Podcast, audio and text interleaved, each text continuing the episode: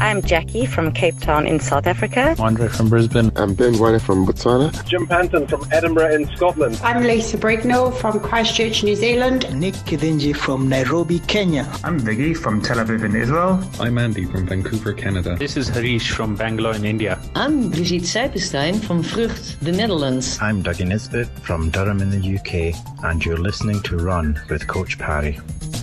Welcome on to another Coach Parry podcast. Uh, this is Run. I am Brad Brown. With me is uh, the coach, Lindsay How's it? Welcome uh, back onto the podcast. Yeah, looking forward to what uh, question the listeners have got for us today. Well, question in from Belinda asking uh, about cross training and uh, the relevance in, in marathon training and, and ultra marathon training. how much cross training should you be doing on your rest days, your, your running rest days? and will it help that cross training help if you're not getting to your long runs?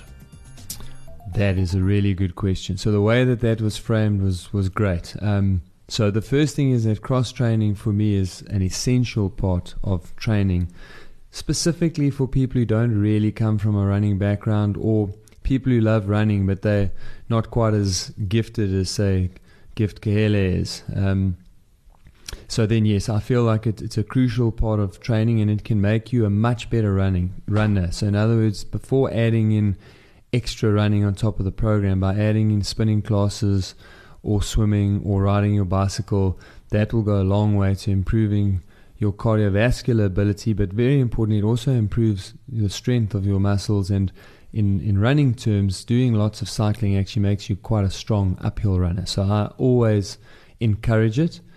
Uh, is it a substitute for your long runs? I would have to say no. So the, the thing about training for a race like Comrades is there is a strong physical and a strong psychological component.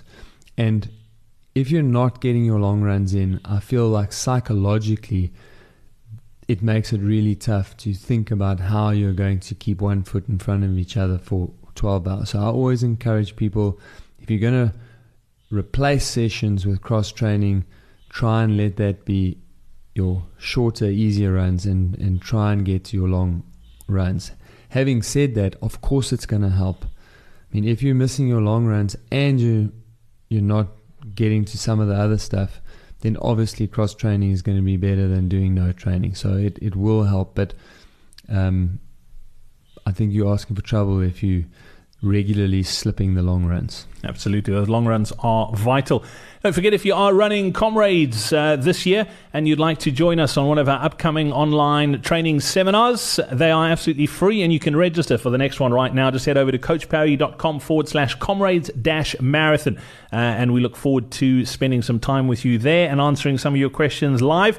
Uh, they are super, super interactive if you've never been on one before and uh, the runners absolutely love them. So go check them out. That's coachparry.com forward slash comrades dash marathon. And also, if you are looking for a customized training program uh, or a training program in general, you can head over to coachparry.com forward slash training. The truth of the matter is, uh, those generic comrades uh, training programs are great, but uh, sometimes people struggle to fit their lives into that training program. And uh, it should be the other way around. You should be fitting training into your life. And if you want some help customizing, customizing and, and working out a program exactly suited to you and your ability, then make sure you head over to that URL as well. We've got a whole team of coaches that are more than willing to help you out. It is coachparry.com forward slash training. That's where you can get all those details. Until next time, from myself, Brad Brown, and the coach, Lindsay Parry, it's cheers.